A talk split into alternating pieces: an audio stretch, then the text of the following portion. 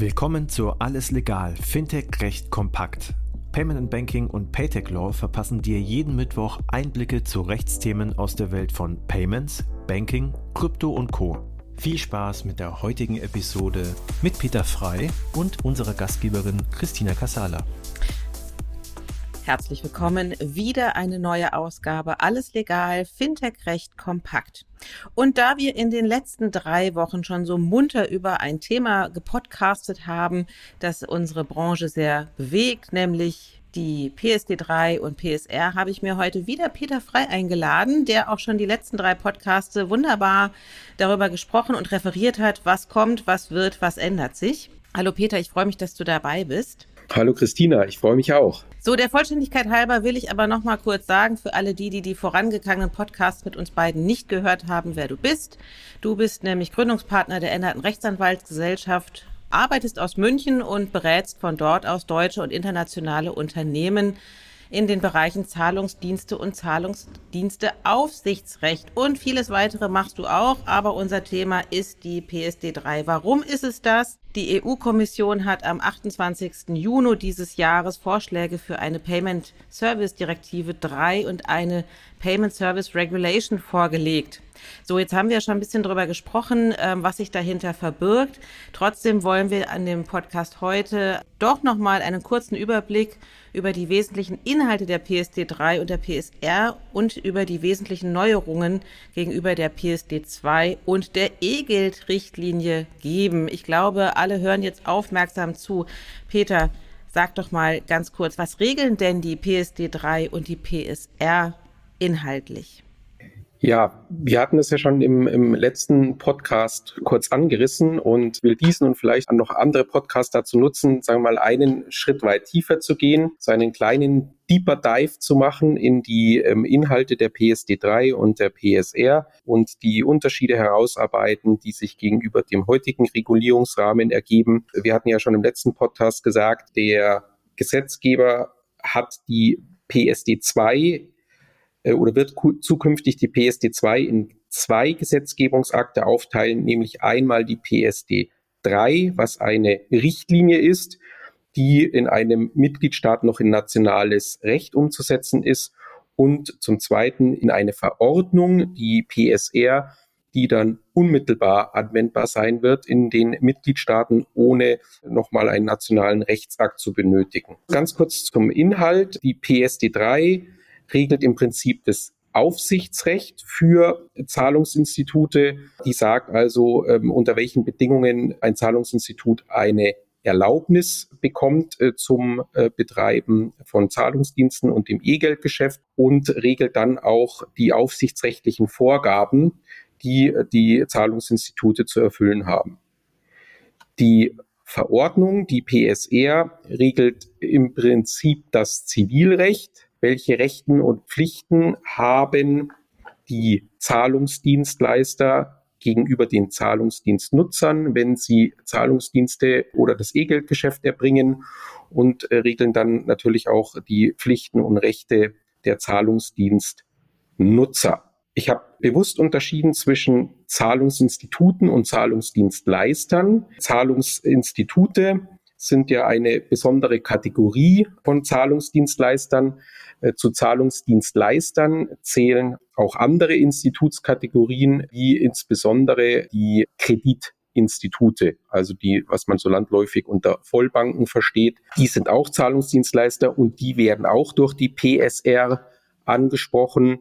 Durch die PSD3 werden Kreditinstitute nur sehr punktuell verpflichtet werden.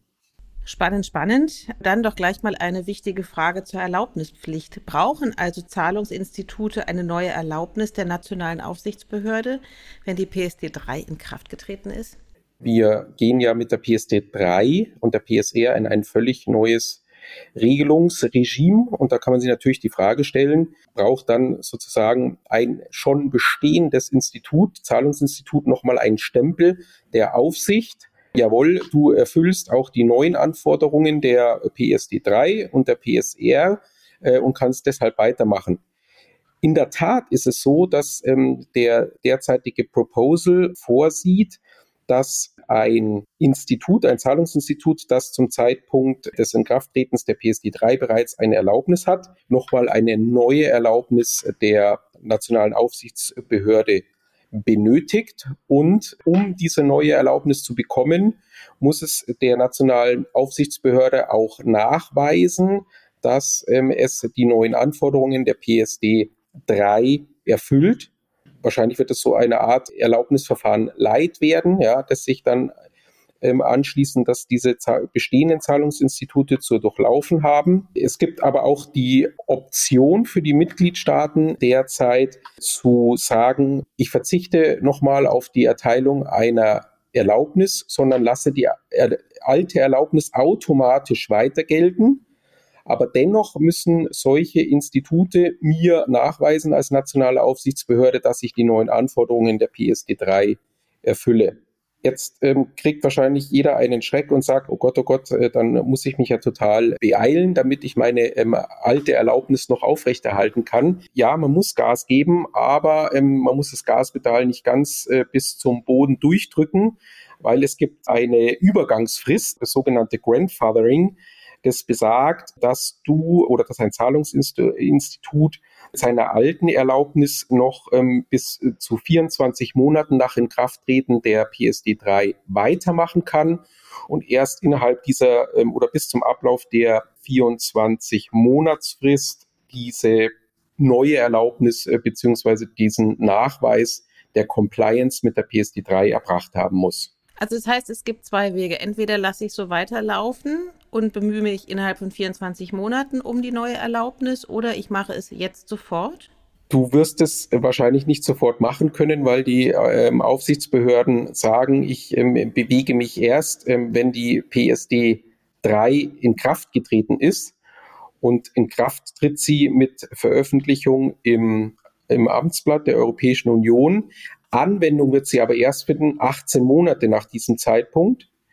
Und die Behörde wird sagen, nehme ich an, ja, ich werde erst tätig, wenn dieser Anwendungszeitpunkt gekommen ist, also die 18 Monate nach Veröffentlichung im Amtsblatt abgelaufen sind. Von daher wird ja für die Institute so sein, dass sie erstmal das Inkrafttreten der PSD 3 abwarten werden, dann wissen sie, was sie an neuen ähm, Herausforderungen haben werden, können dann sozusagen diese 18 Monate beziehungsweise dann sogar die 24 Monate nutzen, um sich auf äh, die neue Erlaubnis sozusagen vorzubereiten und diese zu beantragen. Welche Strategie würdest du den Zahlungsdienstleistern denn vorschlagen? Abwarten oder sozusagen dann äh, neu beantragen?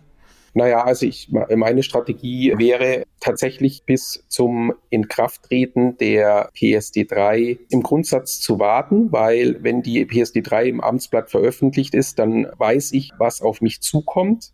Es werden dann zwar noch äh, Ausführungsakte erlassen werden durch die EBA. Ich würde aber nicht warten als Zahlungsinstitut, bis sämtliche Ausführungsakte der EBA äh, und der Kommission in Form von delegierten Verordnungen vorliegen, weil da kann die Zeit tatsächlich sehr knapp werden. Ich würde tatsächlich dann schon ähm, losarbeiten auf Grundlage von Konsultationsentwürfen beispielsweise dieser Durchführungsakte und nicht warten, bis alles feststeht, weil dann kommt man wirklich unter Druck und dann kann es ähm, eng werden.